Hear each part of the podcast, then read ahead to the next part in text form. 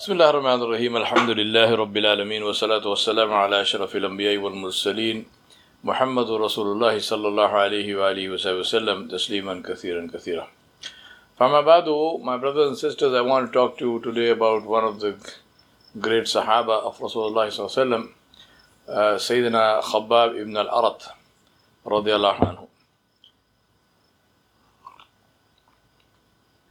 He was a slave of a woman named Umm Ammar.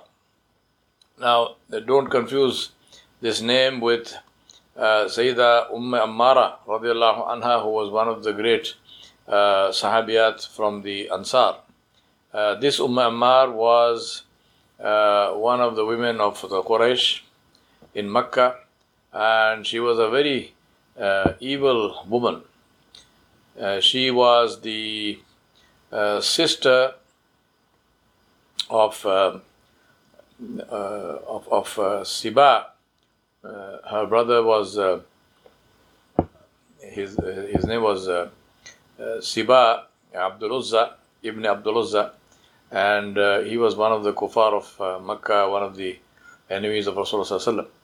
So Khabbab anhu, how this happened was that uh, he was sold in the market, slave market of Makkah. This woman went; she wanted to get a, a servant, so she went to buy a, a slave.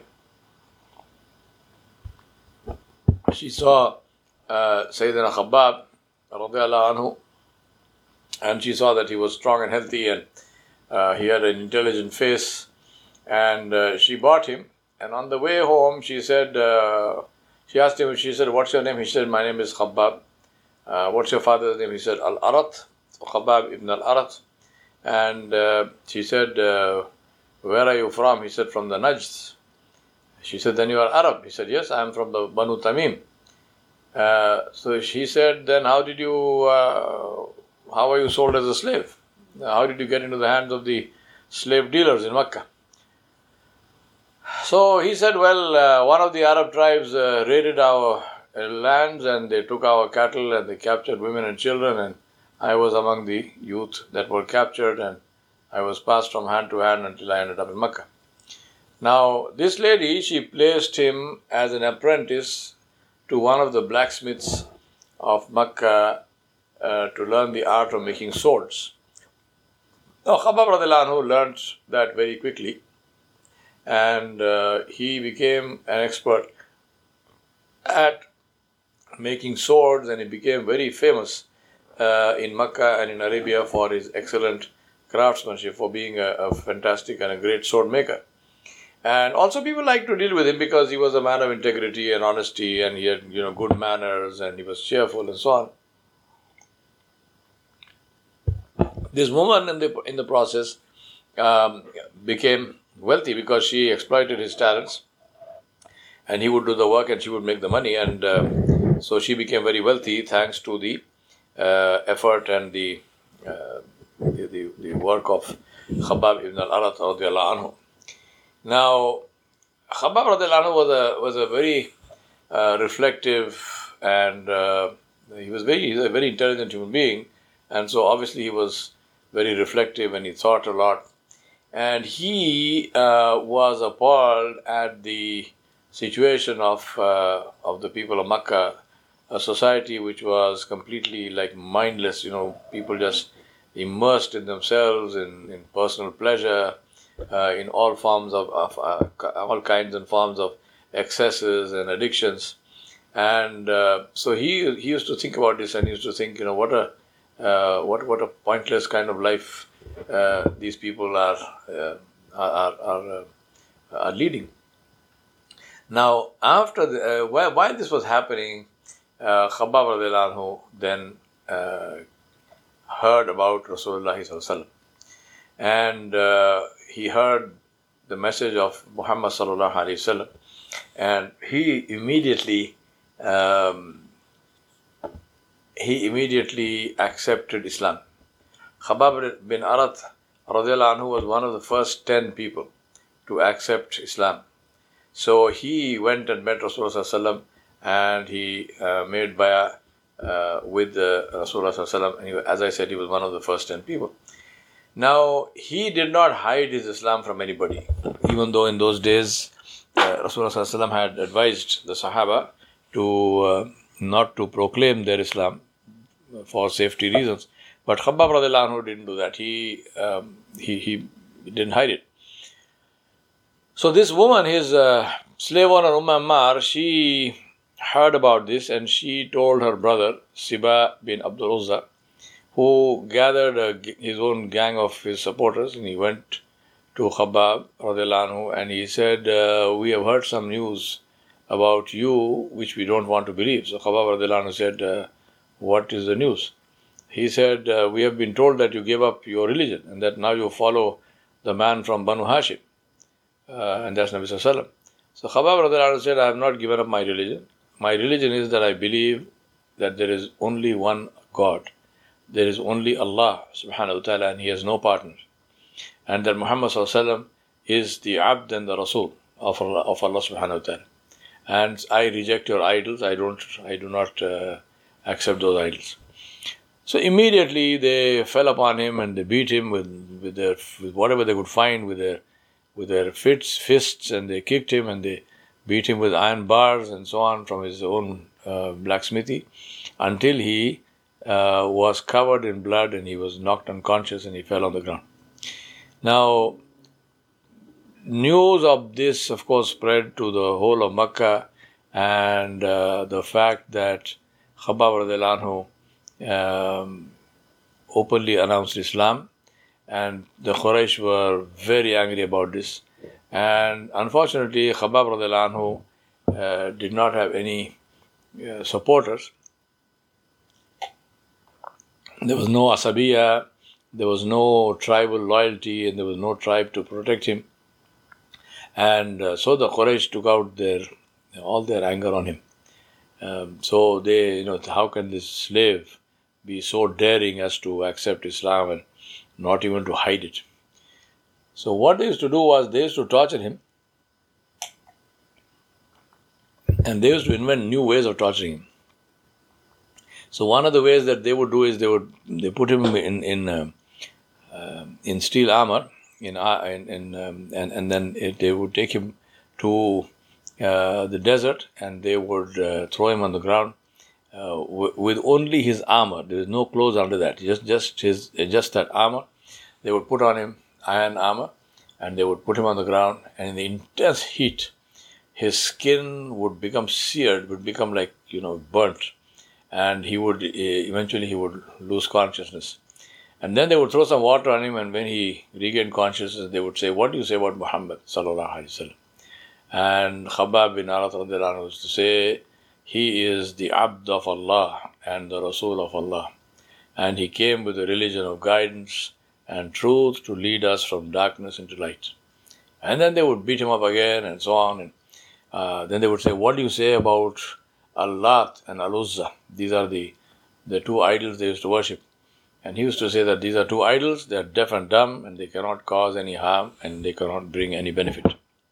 And again, the same thing would continue.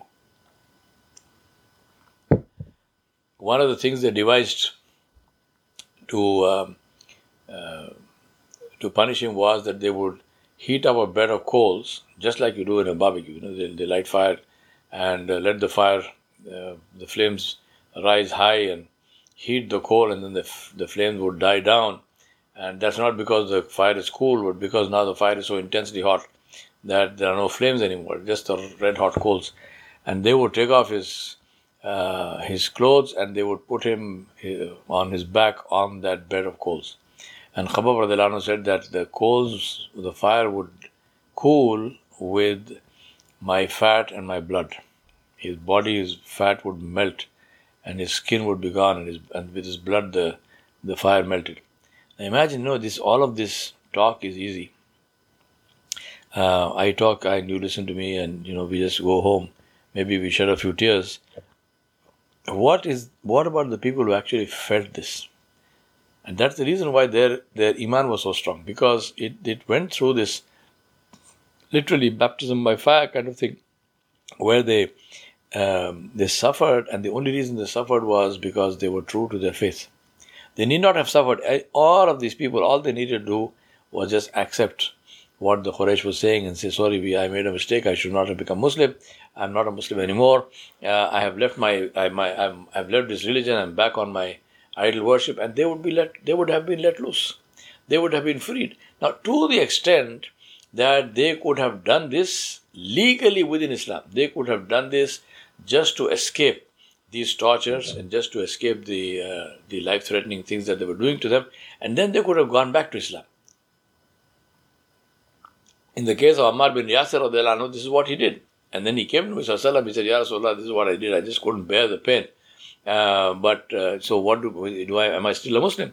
Rasulullah said, when you were saying this, that I am recanting and I am leaving Islam, what was in your heart? He said, in, Islam, in my heart there was Islam. I did not leave Islam. I just told them that. Nabi said, no problem, you are fine. But imagine the same place of Ammar bin Yasir where was his mother, uh, uh, Umayyah, uh, uh, his mother uh, uh, bint Khayyat anha, and there was his father uh, Yasir radiallahu anhu, and they did not do that. They went through, they, they, they, they, uh, they, they bore the torture and then they both were, were shaheed. Right? Now, I'm not comparing and saying so and so is uh, bigger and, or smaller. I'm saying that this is what Khabab, Khabab anhu, Bilal bin Rabah anhu, all of these people who were being tortured, they could have got out of that. But they did not. They remained firm and they did not even give up their religion, even for an instance, no matter what kind of torture they had been put to. Khabab lived long. He participated in the battle of, uh, of Badr, he participated in Uhud, and in Uhud he saw, uh, he had the satisfaction of seeing Siba bin Abdul Uzza uh, being killed at the hands of Hamza bin Abdul Muttalib. Uh, one of the things, one of the ways they used to torture him, this woman, what she would do was she would take a red hot iron and she would put it on his head. And with the pain of that, he would lose consciousness, he would faint. That's how she used to torture him. Now, when all of this was happening, Khabbab used to make dua and he'd say, Oh Allah, punish them. He used to say, Oh Allah, count them and punish them. And Allah subhanahu wa ta'ala accepted his dua. And he saw Siba uh, being killed by Hamza bin, uh, bin Abdul Muttalib anhu. and he this woman who used to torture him with this red hot iron on his head Allah subhanahu wa ta'ala gave her some disease where she was in intense suffering. And then she would get these uh, migraines she would get these headaches which were absolutely debilitating. It was like her head was bursting.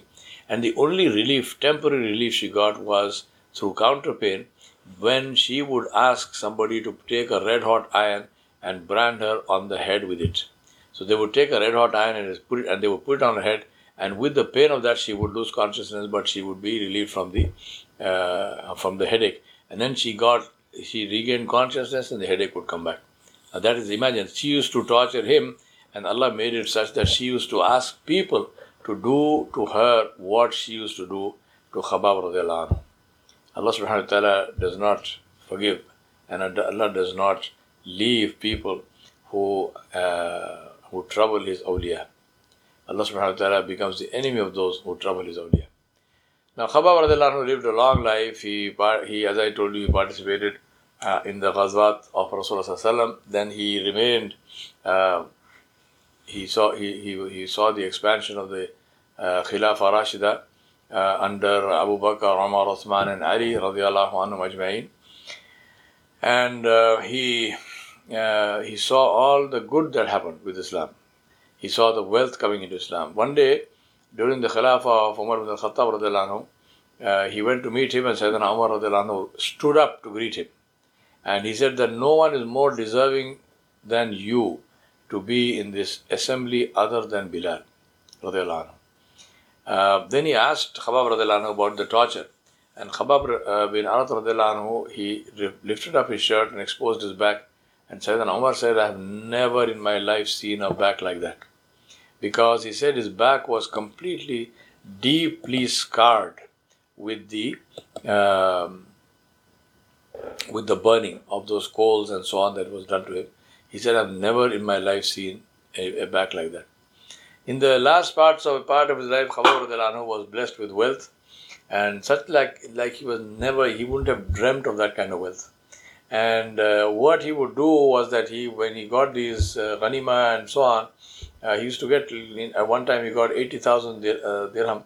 Uh, he would place them in one part of his house and let it know let it be known to the poor and the needy that they and that the money was there, it was theirs, it, it was not secured, there's no door lock on the door, and he would tell people just come and take what you want. And he did not use the money; he would he would just give everything away in uh, in charity. Uh, one day he was uh, he was he was weeping. So they asked him, I said, why do you why are you weeping? What happened? He said, I weep because my companions have passed away and they did not obtain any such reward in this world. They did not get all this wealth in the world. They passed away. I have lived on and I have acquired this wealth. And I fear that this will be the only reward I will get. And Allah will, God, will not give me reward when I meet Him. Now, soon after he passed away, Sayyidina Ali bin Abi Talib, he was the Khalifa, he, he prayed the janazah on him and he stood at his grave and he said, May Allah subhanahu wa ta'ala have mercy on Khabbab. He accepted Islam wholeheartedly, he performed hijrah willingly, and he lived as a mujahid, and Allah shall not withhold the reward of the one who has done good.